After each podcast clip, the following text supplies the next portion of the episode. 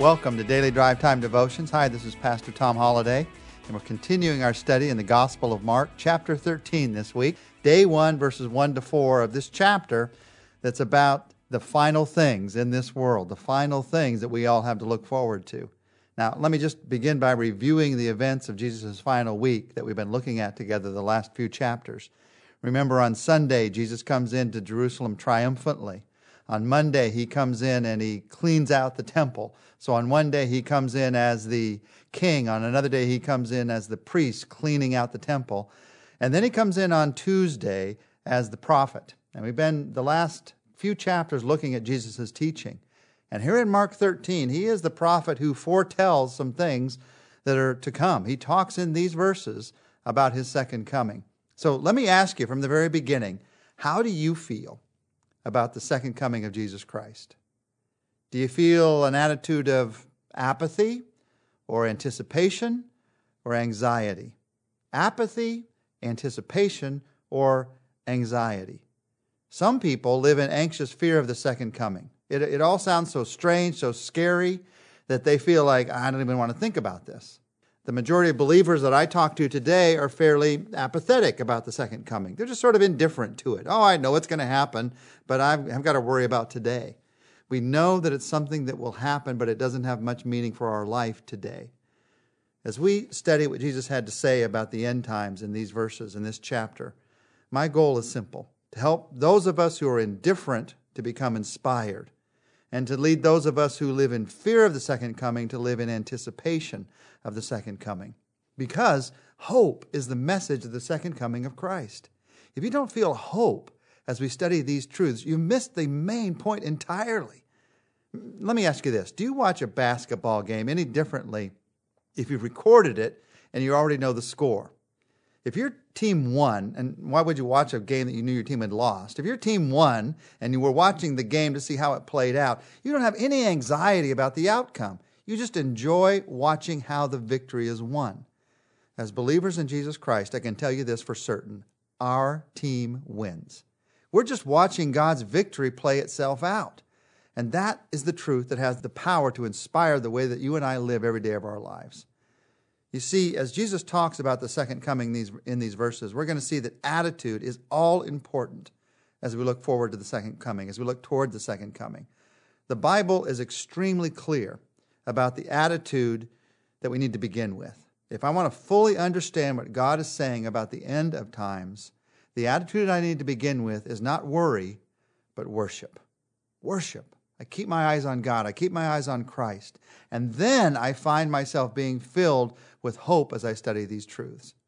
Now, with all of that in mind, let me read you what begins this chapter, Mark chapter 13, our introduction to what Jesus has to say. Mark 13, 1 to 4. As he, Jesus, was leaving the temple, one of his disciples said to him, Look, teacher, what massive stones, what magnificent buildings. Do you see all these great buildings? replied Jesus. Not one stone here will be left on another. Every one will be thrown down. As Jesus was sitting on the Mount of Olives opposite the temple, Peter, James, John, and Andrew asked him privately, Tell us, when will these things happen? And what will be the sign that they're all about to be fulfilled? Now, just in this introduction, we see some things that make you begin to think. It begins with the disciples of Jesus. They're walking out of the temple and they look and say, Look, what, what a magnificent structure. And it was. They say, What magnificent stones. We know from history that the foundation stones of that temple were 40 feet by 12 feet by 18 feet, hewn out of one solid stone. We know that the entrance to this temple, it was over a bridge that had some stones that were 24 feet in length, cut out. The bridge itself was 225 feet above the Tyropoeon Valley, and it had a 354 foot span and was 50 feet wide.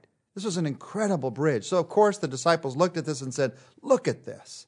As you finished this bridge, you came to the royal porch. A double row of pillars was on this porch. All of these pillars were 37 and a half feet high, and each one of them was cut out of a solid block of marble. This temple was an amazing structure. The front was covered with heavy plates of gold. Some stones in the front were 67 and a half feet long, seven and a half feet high, and nine feet in breadth. And Jesus looks at this, and here's what the disciples say, and he says, Look at, look at this that you see. not one stone will be left on another. It will be all torn down. Now that got the disciples' attention. It's like you're standing looking at Mount Rushmore and somebody behind you says, See this? It will be smooth as glass by next week. When will this happen? was the disciples' natural question. Uh, not here, but a little bit later, they're sitting on the Mount of Olives. The Mount of Olives was across from Jerusalem. It's the mountain that's a little bit above the temple area. So they're sitting across from the temple, a little bit above, looking down on the temple. And in that situation, the disciples asked Jesus Christ, When is this going to happen? You've just said all the stones are going to be tossed down. When is this going to be happening? And Jesus gives them an answer. And in his answer, what we're so interested in about his answer, he really wasn't. And what we tend to ignore about his answer was his major emphasis. We're interested in the facts. When exactly is it going to happen? Jesus is interested in our hearts. What is your attitude toward what's going to happen in this world? Now, Jesus did not ignore the events. We're going to see that as we walk through this chapter.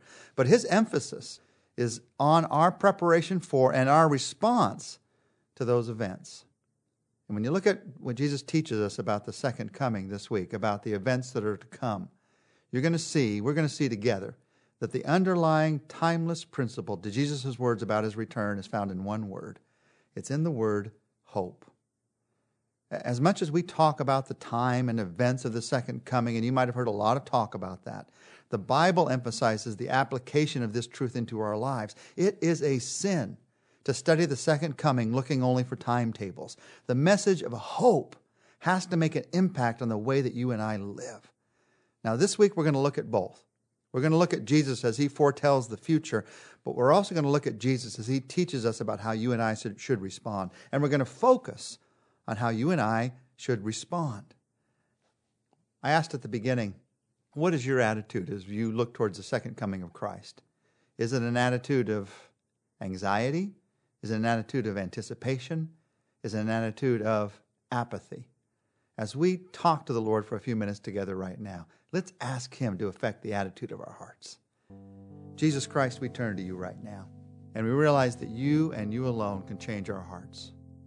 When we hear about uncertainty in the future, we want to put our hope in circumstances, and so the uncertainty of the circumstances makes us feel like we could lose hope. But Jesus, we realize there is no hope to be found in circumstances. Hope is found in you. And when the circumstances of life are shaky, whether it's in these end times events as we're reading about now, or whether it's in the daily events of my life, how my finances are going, how my job is going, how my family's going, when the circumstances of my life are shaky, Lord, help me to remember that I can put hope in you. In fact, help me to remember that that's a reminder that I can't put hope in circumstances. They don't last, but your hope lasts. Your hope lasts now all the way into eternity. So I choose right now, this day, to put hope in you. I want my heart to trust in you and have hope in you like never before. And I pray that instead of an attitude of anxiety or apathy towards the fact that you're coming again, that there would be this anticipation in my heart, Jesus, that you love me and that you want us to be together forever. You are looking forward to that day with hope. Help me to look forward to that day with certain hope. I ask this, Jesus, in your name. Amen. Join us tomorrow. We're going to hear Jesus talking about the beginning of birth pangs that foreshadow God's plan for this world.